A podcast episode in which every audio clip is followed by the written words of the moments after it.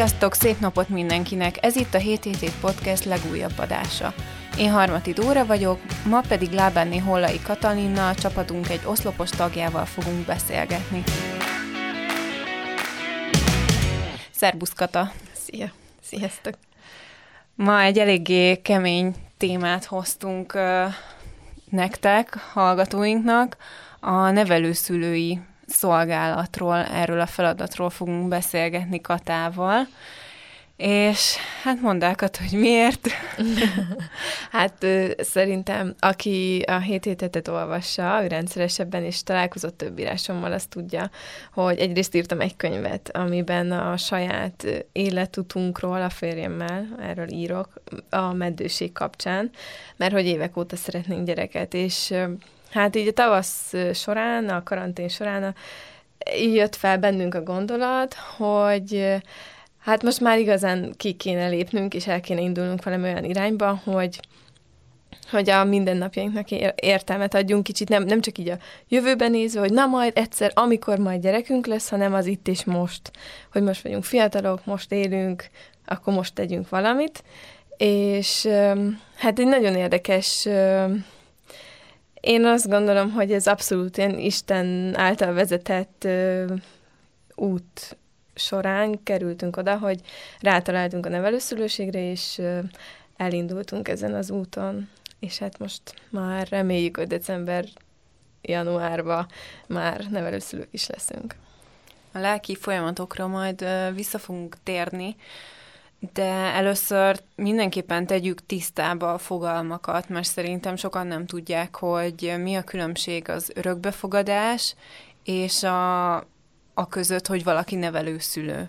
Igen, ez abszolút valós. Tehát konkrétan mi is így indultunk, hogy egyszer csak így fölmerült bennem a gondolat, hogy álljon meg a menet, hát én azt se tudom, mi a különbség a nevelőszülőség, meg az örökbefogadás között. Hallottam már mindkét fogalmat, azt tudom, hogy mi az örökbefogadás, de akkor, akkor mi a nevelőszülőség. És elkezdtem ennek utána járni, és Hát így találtam meg így az interneten mindenféle videókat, cikkeket, képeket, oldalakat, szervezeteket, és így jöttem rá, hogy gyakorlatilag a nevelőszülő az, aki az örökbefogadás előtti időszakban vigyáz egy gyerekre, vagy gondozza a gyereket, aki nem csecsemő otthonban, vagy gyermek otthonban él, de a saját családjába sem tud.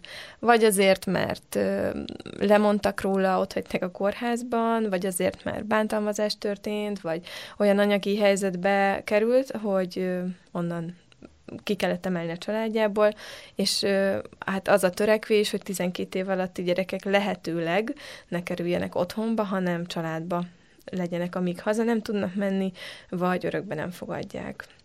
És hát ez a nevelőszülői család gyakorlatilag, tehát mi erre vállalkozunk, hogy, hogy befogadunk egy, egyelőre egy gyereket, és gondozzuk, amíg haza vagy örökbe nem tud menni. Ez egy nagyon kemény szolgálat. Amikor készültem erre a beszélgetésre, akkor utána néztem, hogy Magyarországon 5000 nevelőszülő van, és ehhez képest 23 ezer olyan gyermek, aki nek szüksége van nevelőszülőre, tehát hogy olyan helyzetben van, igen, hogy... Igen, neki nem nevelő... tud a saját igen. családjában nevelkedni, igen. Igen. Igen, szóval ez nagyon kemény. Egyébként azt akartam még megkérdezni, és biztos, hogy sokan feltették nektek is ezt a kérdést, amikor előálltatok a családnak azzal, hogy Hát mi most úgy döntöttünk, hogy nevelőszülők leszünk. Nem tudom, hogy hogy fogadták, lehet, hogy majd megosztod velünk, hogy mik voltak erre a reakciók, de, de biztos feljött emberekben, hogy, hogy miért nem fogadtok örökbe akkor. Hát abszolút, mindenkinek. Hát ez gyakorlatilag első, a top három kérdésből ez az egyik, igen, hogy miért nem örökbe fogadunk, és erre én nem is tudok ilyen hú de objektív választ adni. Én egyszerűen belül magamban ezen a kérdésen gondolkodva arra jutottam, hogy egyenlőre, a jövőről nem nyilatkozom inkább már, de egyelőre nem érzem azt, hogy ez lenne a mi útunk. Én nehezen tudom elképzelni azt, hogy hogy ha születnek vér szerinti gyerekeink is, akkor hogyan fogom kezelni azt, hogy, hogy ne kompenzáljam túl, hogy ő egy örökbefogadott gyerek, uh-huh. de szóval, hogy, hogy se ne legyen kivételezett helyzetbe, de hátránya se legyen, és biztos, hogy meg lehet csinálni, mert rengeteg remek örökbefogadó szülő van, és örökbefogadott gyereknek nagyon szép gyerekkora. Tehát ez biztos, hogy lehetséges, és, és minden tiszteletem azoké, akik ezt, ezt az utat választják, mert nem könnyű ez az út se. De én, én valahogy én arra jutottam, és azért szerencsére ebben a férjemmel abszolút egységben vagyunk, hogy, hogy mi most azt az utat látjuk magunkének, vagy azt érezzük jobban magunkének, hogy, hogy egy adott időre egy gyereknek segíteni, és hát kicsit így elindítani az életbe, adni neki egy kis, kis alapot, vagy nem tudom, ilyen kis muníciót, és utána úgy tovább adni, vagy haza engedni. És hogy néz ki pontosan ez, azért ezt kicsit mesélj erről, hogy hogy kell elképzelni, hogy mennyi ideig van nálatok egy gyerek, vagy mm, hogyan érkezik hozzátok? Mesélj mm. nekünk egy kicsit erről. Hát én azt uh, még nem találtam meg az igazán jó frappáns mondatot erre, de hát nagyjából a nevelőszülőség egy olyan hivatás, ahol ahol semmire nincs válasz. Semmire mhm. nincs egyértelmű válasz, hogy ez úgy történik, hogy. Mert nagyon sokféleképpen kerülhet be a gyerek a szakellátásba, lehet azért, mert bántalmazták, azért, mert ha ugye csecsemő például ott hagyták a kórházban, lehet azért, mert nem tudnak lakhatási körülményeket megfelelően biztosítani a szülők, lehet, hogy mondjuk elhunynak a szülők, vagy, vagy, vagy, vagy esetleg börtönbe kerülnek, nagyon-nagyon sokféle lehet, és ennek megfelelően mindig más és más módon kerülnek be. Ha bántalmazás történik, akkor mondjuk azonnal kiemelik a családból a gyereket, és akkor azonnal vagy be tudják vinni egy családhoz, egy nevelőcsaládhoz, mm. vagy pedig, vagy pedig intézménybe. Igen, és sajnos sokszor inkább ilyenkor az intézmény jön, és akkor aztán az intézményből kerülnek ki családhoz jó esetben. És ugyanez, hogy mennyi ideig marad a gyerek egy nevelőcsaládban, az is pont ettől függ, hogyha lemondtak róla a gyerekről hivatalosan is a, a szülők, öm, akkor általában egy-két hónap alatt azért megtalálják az örökbefogadó öm, szülőket, már főleg a kicsikről van szó, nagyobbaknál sajnos ez nem ilyen gyors, akkor ő csak pár hónapig van ott. De ha mondjuk azért kerül hozzánk egy gyerek, mert börtönviselt a szülő, és éppen ö, hát emiatt nem tudja nevelni a gyerekét, akkor nyilván meg kell várni, amíg ő szabadul. Tehát ez nyilván ezek szélsőséges esetek, de sajnos valósak. Tehát ha mondjuk van egy bántalmazó fél a, a családban, akkor amíg ő ki nem kerül a családból, addig addig van a gyerek a, a nevelőcsaládban, és hát ezt meg abszolút nem lehet kiszámítani, hogy, hogy meddig. Úgyhogy, úgyhogy én szerintem tényleg a nevelőszülőség az egy olyan hivatás, ahol kb. semmire nincsen egy egyértelmű válasz, hogy ez úgy fog történni, hogy most az lesz, hogy eddig lesz, úgy lesz, amúgy lesz, Úgyhogy, és aki sokkal konkrétabb dolgokra, meg konkrétabb válaszokra vágyik, annak, annak lehet, hogy tényleg például az örökbefogadás egy jobb út, mert ott, ha megérkezett a gyerek, akkor azért ez egy végleges történet, és akkor onnantól már jogilag is, meg minden szempontból végleges történetről beszélünk. Igen. Tehát ti beleugortatok az egyik legbizonytalanabb, hát mondhatjuk. legkiszámíthatatlanabb helyzetbe egy olyan időszakban, ami alapból nagyon bizonytalan és kiszámíthatatlan. Hát igen, de főleg a gyerekek szempontjából az egyébként, tehát sajnos most sokkal több az olyan gyerek, akiről nem tudnak gondoskodni, vagy, vagy aki ö, hát bántalmazás áldozata lesz, mert nyilván, vagy nem nyilván, de sajnos tényleg ezt, ezt uh-huh. lehet látni, hogy a feszültséget akarva akaratlan, de a szülők adott esetben a gyerekeken vezetik uh-huh. le. Akár úgy, ahogy egyébként soha nem akarták, uh-huh. és, és bántalmazókká válnak, mert nagy a nyomás most mindenkin. Nagy a stressz most így a vírus miatt is, meg, uh-huh. meg tényleg ez nem egy egyszerű helyzet.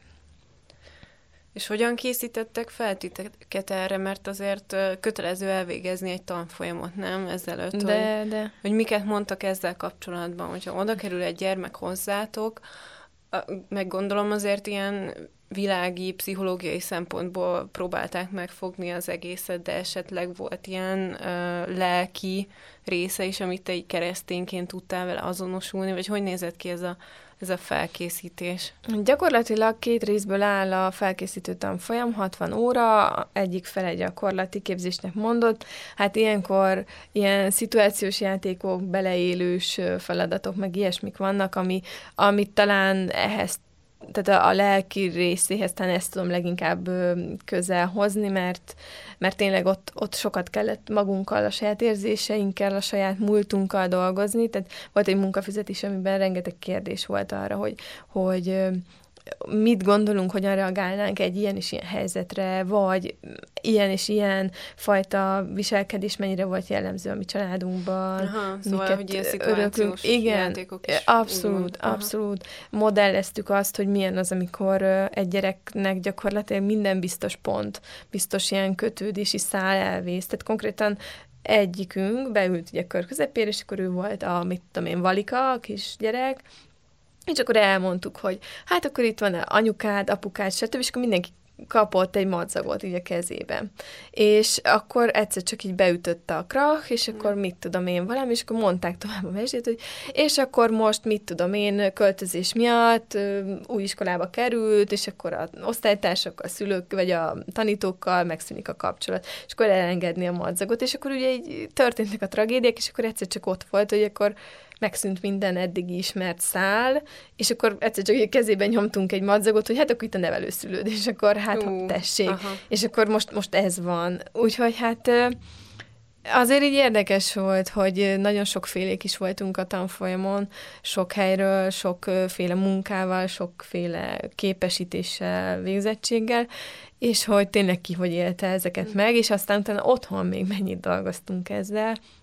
Hát azért az ez azért úgy talán lelkileg ez mozgatott meg a legjobban. Aztán a második része a tanfolyamnak az elméleti volt, ott pedagógia, hát én, én nyilván pedagógusként én nem, nem nagyon hallottam semmi újat, igen, de mondjuk volt egészségügyi téma, amikor védőnő jött, és beszélt arról, hogy különböző korosztályoknál milyen egészségügyi problémák jellemzőek, mire kell odafigyelnünk, milyen pszichés tünetek lehetnek, és mire utalhatnak, az például nagyon érdekes, és tényleg úgy, úgy hasznos is volt, meg gyerekjog, tehát azért ez, ebben én se vagyok így ennyire jártas, mert nyilván a saját gyerekem miatt még nem, mert nincs. Az iskolában meg mondjuk nyilván nem kérdés, hogy egy csecsemőt hogyan kell gondozni, tehát, uh-huh. vagy, vagy ott milyen jellegzetes betegségek, vagy oltások, vagy akármik vannak. Tehát ez mondjuk hasznos info volt.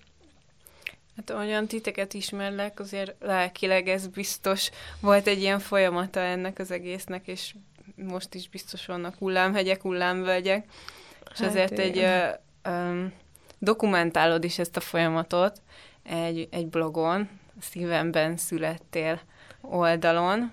Igen, ez gyakorlatilag csak az Instagramon Igen. van, és ö, ö, eddig így nem nagyon mondtam, hogy van, illetve nyilván így az ismerősök között, de, de tényleg kicsit az is a célom vele, hogy picit magamnak is, uh-huh. meg picit talán az érkező gyerekeknek is dokumentáljam, hogy, hogy bármi is volt az ő előtörténetük, bárhonnan is jönnek hozzánk, akármi történt velük, mi viszont nagyon vártuk őket, nagyon szeretjük őket, és, és igenis egyértékes ö, ö, gyermekként vá- ö, gondolunk rájuk, már most ismeretlenül is, tehát egyrészt ezt nagyon szeretném megörökíteni ezzel, másrészt meg, meg hát nem tudom meghazudtolni magam, tehát nem véletlen, hogy a hét héten is írok, blogolok, nem tudom, tehát nyilván éreztem azt, hogy valamilyen formában dokumentálni szeretném, szeretném szavakba önteni, hogy, hogy miket tanulok, milyen érzéseim, gondolataim vannak, tehát ez ez egyértelmű volt, és, és igen, ez tényleg egy komoly lelki folyamat, és szerintem ez, ez ennél csak durvább lesz ilyen szempontból. Hmm. Tehát biztos, hogy nagyon, nagyon sok munka lesz ezzel így lelki szinten is. Hát ha már csak arra gondolok, hogy egyszer el kell engedni majd ezeket a gyerekeket, és mi nulla-két év közötti gyereket várunk, Hát most nyilván azok sok nehézséggel is jár ez a korosztály, de közben meg hát nagyon aranyosak nyilván. Igen és, és azt nehéz elengedni, hogy mondjuk túl vagyunk egy hasfájós, fogzós időszakon, végre pihi van, nyugi van, és kicsit élvezhetjük, és akkor na, most örökbe fogadták. És akkor azért nyilván ezt, mm. ezt így, tehát ez biztos nem lesz könnyű feldolgozni, sokan is kérdezik, hogy ez nem lesz-e nehéz, és hogy fogjuk bírni, és hát biztos, hogy nem lesz könnyű, de de én így valahogy úgy érzem, hogy azzal, hogy előre tudatosítom, hogy ennek ez a rendje, és, és így van ez jól, öm, hát biztos nem lesz könnyű, de azért én erre így, így gyúrom, gyúrok, és, mm. és szerintem azért úgy menni fog. Az ima életetek, hit életetek, az hogyan változott ebben az időszakban? Mert azért az is érdekes kérdés számomra mindig is, hogy hogyan pattan ki egy Istentől kapott ötlet az ember fejéből hogy, hogy ott voltatok a karanténban, és ez így, ezt így hirtelen megkaptátok, ugye? Igen, igen. Hát, Istentől, hát, hogy ez így hogy nézett ki? Igen. Ez tényleg egy nagyon érdekes történet, és kicsit jellemző is ránk, vagy rám, vagy nem is tudom. Megírtam ugye április, vagy március végére kijött a könyvem, és akkor úgy, úgy éreztem, hogy na most letettem valamit, uh-huh. lezártam ezt a témát, és most bármi is jön, most, most én kerek egész vagyok, jól vagyok, tök jó. Huha!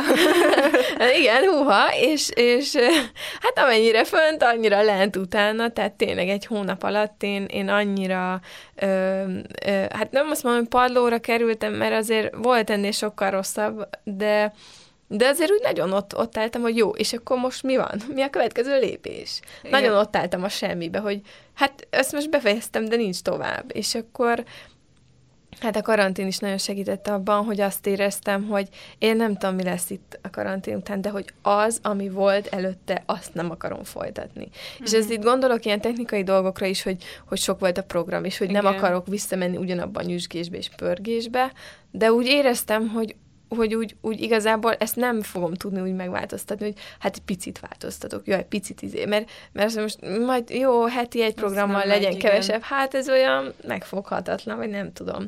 Úgyhogy éreztem, hogy kicsit radikálisabb hmm. dolognak kell történni, és közben meg nagyon kezdett dolgozni bennem ez is, hogy jó, de akkor most megírtam a könyvet, és mi lesz tovább ezzel a témával, hogy, hogy nekünk attól még nem lett gyerekünk, mert megírtam a könyvet, tehát hogy, hogy ezzel mm. valamit kell kezdeni. És, és emlékszem, hogy volt egy nap, amikor, egy keddi nap, amikor nagyon kiborultam, és zuhanyzás közben hát így befelé kiabáltam Istennek, hogy most már mondjál valamit, mert oké, okay, hogy te készíted az utakat, meg csinálod a háttérben a dolgokat, de mondjál valamit, mert én ebből semmit nem látok. És hát elég radikális volt, neki jöttem zuhanyzás után két perccel kaptam Messengeren egy üzenetet, egy ismerősünk átküldte a Waymaker című Aha, éneket, igen. hogy ami ugye magyar útkészítő, igen. és én pont erről uh. uh, hisztisztem kvázi Istennek, uh-huh. hogy hogy oké, okay, lehet, hogy te készíted az utakat, de én ezt nem látom. És az ének meg pont erről szól, hogy akkor is készítem az utakat, ha te nem látod, és igenis, én dolgozom.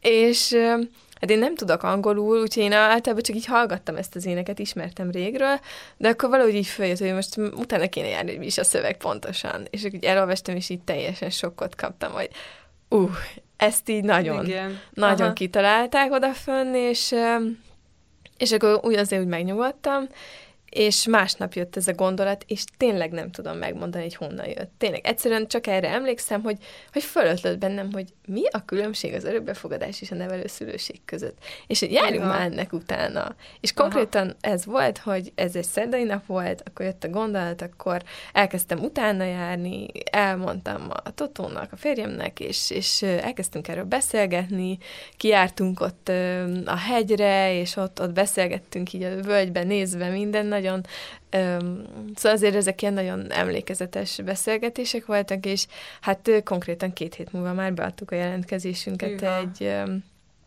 tanfolyam, vagy szóval az egyik szervezethez, úgyhogy Úgyhogy azért ott nagyon gyorsan megérett bennünk ez az elhatározás. Hát hozzáteszem, volt egy olyan kis intermezzo is, hogy a, a, kimentünk, a, akkor már pont az volt, hogy szabadott, szabad téren úgy jobban találkozgatni, és akkor kimentünk a, az én szüleimhez, és beszélgetünk a rengeteg dologról, és egyszer csak így anyukám, hogy mi, a semmiből így meg, megszól, és csak ennyit mondta, hogy nevelőszülőség, És én meg Azt így majd leestem a székről, hogy ez soha nem beszéltünk róla, soha se. Tehát, hogy így, ez így semmi. És így utána tényleg így öt percig így én csak ilyen sokkosan néztem, hogy most ez így neki hogy jött. Nem egy szokványos családi hát nem. téma. hát nem, nem. És hát a férjem az így nevetve elment, hát így mondta, hogy ez, ez, ez nem bírja, ez hogy jött most ide, tehát hogy ez, ez nem igaz. És akkor utána ő mondta, hogy hát ő nem tudja, ő egyszerűen csak így ezt a, ezt a szót hallotta így belül, hogy nevelőszülőség. És hogy ő se tudja pontosan, hogy ez micsoda, Aha. de hogy így most így, ez följött benne. Aha. És hát azért az ugye eléggé erőteljes jelzés volt, mm. hogy én mondtam, hogy hát anya, mi néhány napja pont ezen gondolkodunk, úgyhogy így... Elképesztő. Igen. Igen. Úgyhogy azért az egy nagyon nagy löketet adott, így lelkileg is, hogy akkor, hát azért azért akkor ez úgy, úgy ki van találva odafönt, tehát akkor jó, jó ez az irány, és hát akkor nyilván elkezdtünk alaposan utána járni, hogy melyik szervezetek, hogy meg mind, és aztán elkezdtük akkor nyáron a, a tanfolyamot.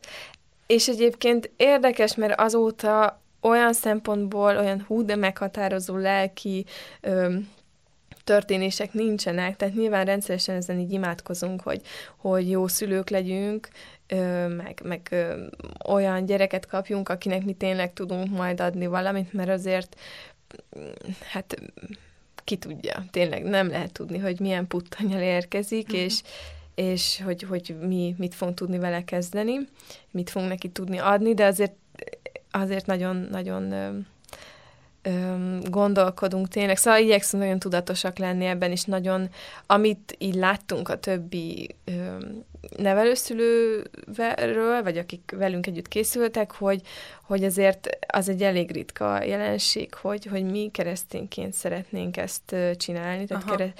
Illetve biztos, hogy sokan vannak, csak én még nem ismerek olyan sok keresztény Aha, nevelőszülőt, igen. de hogy ott a bakörben nem igazán voltak, és, és én azért rájöttem, hogy ez egy igen nagy plusz, amit tudunk mi adni annak a gyereknek, amire lehet, hogy nem is fog emlékezni, hogy mi, mit tudom én, három hónapig, amíg nálunk élt, addig templomba jártunk vele, de az, hogy mondjuk mi lefekvéskor mindig megáldjuk, kis keresztet kap, vagy imádkozunk érte rendszeresen, azért az egy olyan plusz lesz neki, ami hát ami nem biztos, hogy bárhol bárkinek megadatik, Úgyhogy hát mi eb- e, ebben érezzük így az egyik legnagyobb felelősséget a, a mm. nevelőszülőségben, hogy, hogy tudjuk, hogy mi ezt a plusz meg fogjuk tudni neki adni, és hogy ebben tényleg kitartóak legyünk, és ezt megadjuk.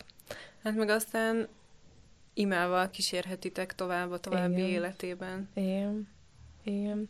Mi egy keresztény fenntartású szervezethez megyünk egyébként, ami szakmailag nem jelent semmit. Tehát, hogy olyan szempontból, hogy most ez így nem, nem nincs kötelezve, hogy csak keresztény nevelőszülők jelentkezhetnek, de de azért ez egy, nekem mindenképp megnyugtató volt ez a tudat, hogy, hogy én mondhatom majd azt, hogy, hogy én, én keresztény vagyok, és ezt, ezt szeretném úgy csinálni a nevelőszülőséget, hogy, hogy olyan gyereket kapjak, aki, akinél ez, ez benne van, hogy én elmehetek templomba, én beszélhetek a hitemről, és nem kell ott ö, értéksemlegeskedni, meg ilyesmi. Aha.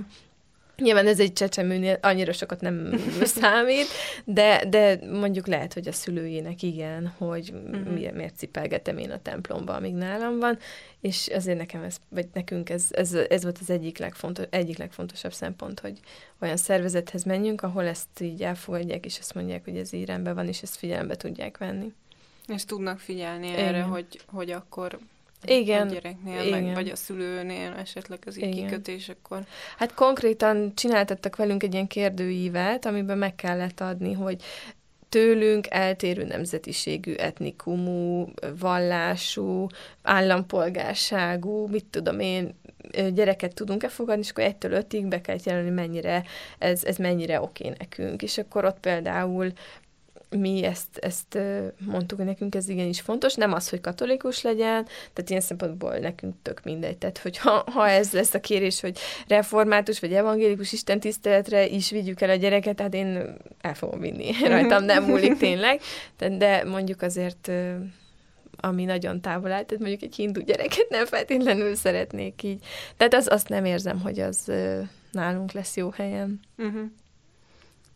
Hát igen, hmm. meglátjuk, ez érdekes, meg, meg nagyon, nagyon megható egyébként ez az Insta oldal, amit vezet, hmm. így olvasgattam az írásokat, és uh, számomra az volt nagyon uh, megható, hogy ugyanúgy készülsz és várod ezeket a gyerekeket, mint a kilenc hónapos várandóság alatt, és, és leírod, hogy hát igen, a fészek rakó ezt, ez nálad is megjelenik. hát igen. Meg, hogy te is lélekben úgy éled meg ezt az időszakot, mint, mint a várandóságon.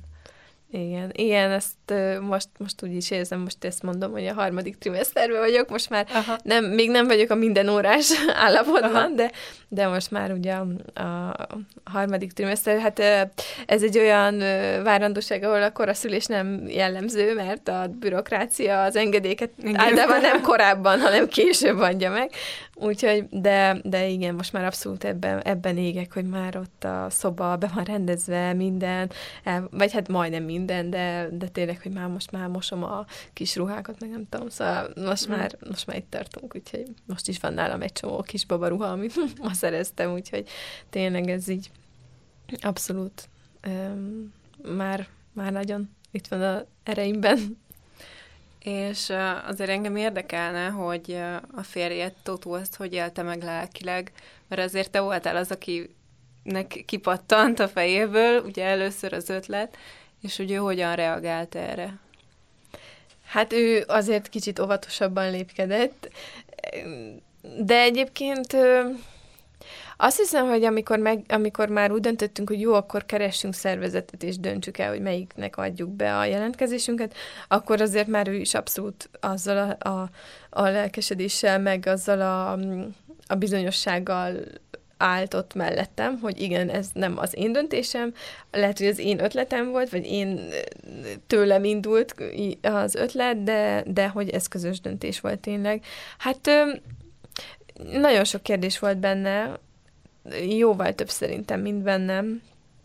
Olyan szempontból, hogy, hogy tényleg ö, alkalmasak leszünk erre. Tehát amit, amit most megkapunk külső szemlélőktől, Igen, kérdéseket, az, az bennünk is abszolút megvolt az elején, de de egyrészt az utánajárástól, másrészt meg az, hogy egyszerűen tényleg éreztük azt, a, azt a, az ilyen érzelmi, kicsit ilyen elköteleződést ez irányba, igen, ez jó lesz. Tehát amit, amit mondjuk én az örökbefogadás kapcsán abszolút nem érzek soha se, akárhányszor gondolkodom ezen, uh-huh. hogy, hogy talán erre el kéne indulnunk. Ez én bennem nagyon hamar megérett ez az elköteleződés, vagy ez az érzelmi kötődés nagyon hamar kiépült, de Totóban is egyébként most már abszolút ő benne is ott van ez az izgatottság, és ő is ugyanúgy bosszankodik, hogy, hogy mikor lesz már meg a papír, és most már vágjunk bele, mert hát tényleg ez, ez a legbosszantóbb rész, amikor már Igen. mi már mindent megtettünk, amit meg kellett, leadtunk minden papírt, és akkor most már csak várni kell.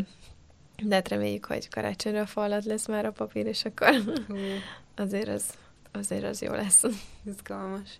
És megengedted, hogy uh, ilyen vizekre is elevezzünk, hogy a, a házasságotok szempontjából um, közelebb hozott titeket, volt-e valamilyen nehézség, vagy, vagy hogy élitek meg ezt az egészet, mert azért ugye mégiscsak gyerek érkezik a családba, de de ugye nem a, nem a tiétek, és csak egy időre kapjátok, Igen. hogy ezt, ezt hogy élitek meg?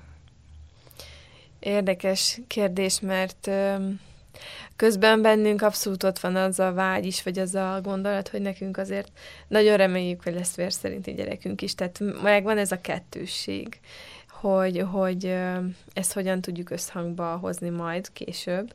És az elején egyébként ez volt az egyik legnagyobb kérdés bennünk, hogy, hogy várjuk meg, míg lesz saját gyerekünk, és utána vágjunk bele, és tök jó ez az ötlet, de várjuk meg, vagy most. És aztán jöttünk arra rá, hogy egyedül nem biztos, hogyha már lesz saját gyerekünk, akkor ezt be fogjuk Igen. vállalni. Tehát, hogy ez valószínűleg ennek, ennek most van itt az ideje uh-huh. tényleg, hogy, hogy most, mert most igen tudunk mondani, mert most van szabad kapacitásunk, a saját gyerekünkre meg úgyis igen fogunk mondani, gyakorlatilag bármikor. Úgyhogy, úgyhogy ez, ez Hát ez egyébként ez tényleg egy komolyabb kérdés volt, hogy ez hogy van így, vagy hogyan legyen ez így meg, és hát az eleje az, amikor még tényleg ezt taglaltuk, hogy hogy legyen, mint legyen, azért az nem is emiatt volt bennünk feszültség, hanem inkább tényleg mindketten éreztük azt a sürgetést, hogy ugyanazt, ami a karantén előtt volt, ezt nem akarjuk. És éreztük magunkba ezt a, ezt a most, most, ami van, ez nem jó irány, tehát, hogy most ne, és emiatt bennünk volt azért egy feszültség, és, és ez, ez például egy nagyon jó nyugvó pont volt, amikor eldöntöttük, hogy na, oké, okay, akkor ez uh-huh. így jó lesz, ez megnyugtató. És egyébként hát a nevelőszülőség talán így olyan szempontból próbált meg, vagy legalábbis a készület minket az elmúlt időben, hogy ahogy mondtam, hogy a gyakorlati résznél sok olyan kérdés volt, ami a múltunkra is visszament, hogy milyen gyerekkorunk volt, uh-huh. ilyen is ilyen helyzetekben a szüleink hogy reagáltak, mi hogy éltük meg gyerekként. Hát azért ez nagyon sok mindent felhozott, amivel úgy, úgy, amit le kellett rendezni, amit le kellett tisztázni, amit adott esetben meg kellett bocsátani, el kellett uh-huh. engedni, és nem is mondom azt, hogy talán minden most már oké okay, és rendben van, de mondjuk azért ez nem köztünk hozott feszültséget, de hozott magunkban belül Igen. feszültséget, amit hát nyilván hoz kifelé is nehézségeket, de, de mondjuk azért abban az volt a jó, hogy tudtuk, hogy nem egymásra irányul a, a, a mit tudom, a szomorúság, vagy a harag, vagy ilyesmi, hanem, hanem valamivel küzdködünk belül, és akkor azért tudtuk egymást segíteni ebben. Úgyhogy ö, inkább épültünk ebből, én azt gondolom, mm. tényleg sokat épült, igen, sokat ö, tanultunk, tényleg, sok mindenben tudatosabbak lettünk, hogy akkor mi majd ehhez hogy állunk majd, ha nálunk lesz egy gyerek. De egyébként az elengedést meg a jogainkat és kötelességeinket leszámítva, ami azért nyilván más egy kicsit, mint, öm, mint a vérszerinti saját gyermekünknél, Egyébként mi nagyon úgy készülünk, hogy mi ugyanazt meg, tehát hogy, hogy ugyanazt Igen. szeretnénk megadni, mint a saját gyerekünknek. Tehát úgy kerestünk albérletet is, én azt mondtam, hogy a saját gyerekemet én kertes házban szeretném, vagy kertes lakásban szeretném természetközeli helyen Igen. nevelni, és gyakorlatilag én ezt ilyen, meg is mondtam egyik imámba Istennek, hogy Istenem, oké, okay, látod, itt vagyunk, igen, mondunk a szitura, de légy szíves, akkor intéz nekünk egy albérletet, aminek van kertje. és nem hiszed el, én azt mondtam, hogy Istenem, körülbelül augusztus végére, ha ez megvan, az tök jó. Ezt mondtam június elején, július elsőjével beköltöztünk egy földszintes kertes lakásba. Igen. Tehát Igen, voltam ott, de mindenkinek tényleg csodálatos lesz, hogy gyereket nevel. Na igen, tehát hogy egy patakparti szuper jó hely, és így Hát én el sem hittem akkor, hogy ez, ez ennyire gyorsan is tényleg így megtörténik, meg hogy így meg, megadatott tényleg, úgyhogy, de, de nagyon sok mindenben így vagyok, hogy, hmm. hogy amit én a vérszerinti saját gyermekemnek megadnék, és jónak látok, hogy őt úgy neveljem, igenis azt meg akarom adni egy nevelt gyermeknek is.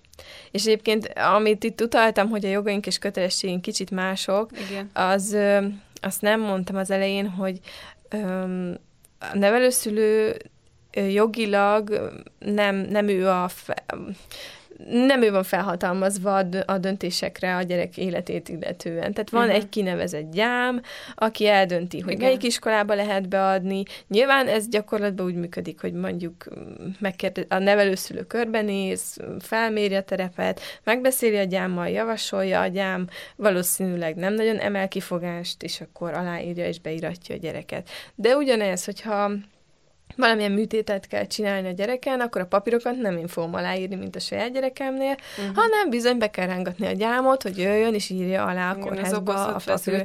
Igen, igen, tehát ez, ezek a nehézségei megvannak, ami pluszkör ahhoz képest, mint a saját gyerekünk lenne, vagy örökbefogadott gyerekünk lenne.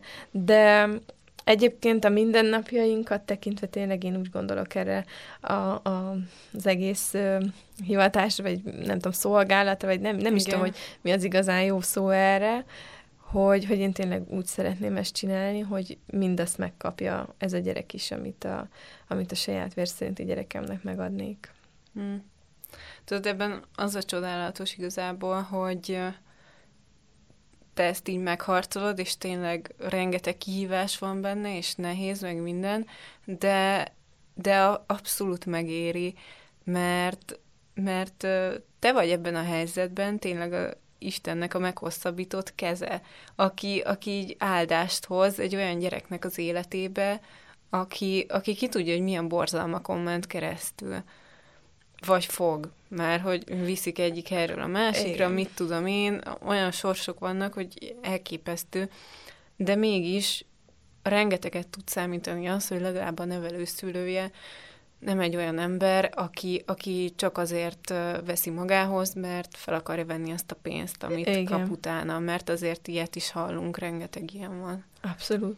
Abszolút, tehát most négy vagy hat éve ö, gyakorlatilag jogviszony az, hogy valaki nevelőszülő, tehát ö, kap érte fizetést, kap... Ö, gyedet is, azt hiszem, Igen, tehát a nulla-két év közötti gyerek után gyedet is lehet ö, igényelni, családi pótlég, adókedvezmény. Szóval ezek így abszol- ezek a részei ugyanúgy jogként megvannak a nevelőszülőnek, meg tényleg fizetés, TB, minden, tehát sokan mondják, hogy persze ez ilyen megélhetési izé. És egyébként tényleg van, ahol megélhetésből csinálják, Igen. mert mondjuk vidéken, ahol nincsenek ö, ö, munkahelyek, ott viszont van egy tök nagy családi ház, mondjuk egy több generációs Tanya. ház, vagy egy, igen, de mondjuk tök jó kultúrát, jó környezet, meg minden, és van kapacitásuk, akkor miért ne nevelhetnének néhány gyereket, úgyhogy még ők a megélhetésükhöz is ezzel hozzá tudnak tenni.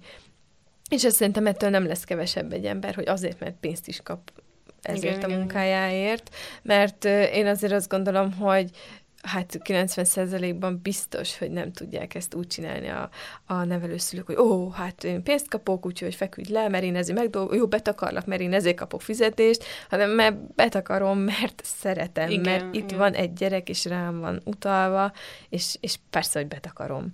Mm. Tehát az, az csak tényleg egy plusz jó dolog, hogy, hogy ezt nem a nevelőszülőnek kell kigazdálkodni anyagilag, hanem tényleg elismerik a munkáját. Hát gyakorlatilag azt ezt a munkát más, vagy a csecsemő otthonban, vagy a gyerek otthonban szintén egy fizetett alkalmazott végzi el. Tehát akkor azért, mert én a családomba beengedem, és elvégzem ugyanazt a munkát, azért szerintem ez, ez teljesen fair, meg korrekt. Persze, így. nem is így, Úgy, így értettem, csak hogy, hogy vannak olyan esetek, amikor, amikor a nevelőszülőből is bántalmazó lesz. Persze, igen. Igen. Egyébként ebben sokkal szigorúbbak. Tehát egy nevelőszülőtől sokkal kisebb atrocitásért, vagy a gyanú nál már sokkal hamarabb elveszik a gyereket. Aha. Pont azért, mert sok esetben nagyon-nagyon nagy százalékban bántalmazott gyerekek kerülnek be a, a rendszerbe, uh-huh. és nem akarják ennek kitenni nyilvánvalóan még egyszer a gyerekeket,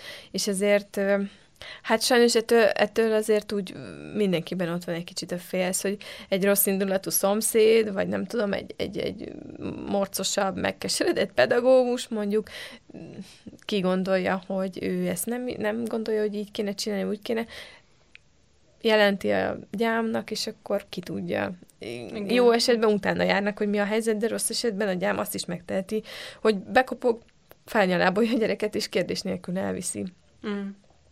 Szóval azért tényleg ez Kemény. visszás, de, de azért talán most azért az a tendencia, hogy tényleg elkötelezett ö, olyan nevelőszülők vannak egyre többen, akik, akiknek szerintem ez most már nagyon kezd ez a korszellem is lenni, hogy, igen, hogy, hogy, hogy áldozathivatás. I- igen, igen, igen. Úgyhogy én, én azért bízom abba, hogy ez most jó irányba megy. Az utolsó kérdésem az lenne hozzád, Kata, hogy azért nagyon sok olyan helyzet volt a te életedben, meg van, amikor ilyen iszonyatosan nagy döntéseket kell hozni, meg nagy mélységekbe kerül az ember, minden, hogy egy ilyen megküzdési, hitéleti stratégiát tudnám mondani, vagy inkább így mondom, hogy mi az, ami téged mindig átlendít egy-egy ilyen nagyobb döntésen? Hát, Hú, erre nehéz, e, erre nehéz válaszolni, mert Mindig én más, szerintem, nem? Igen, erre nincsen ilyen egy konkrét stratégia. Az biztos, hogy én ö, én azért elég ö, kemény vagyok magammal szemben is olyan szempontból, hogy, hogy ö, nem feltétlenül a könnyebb utat választom.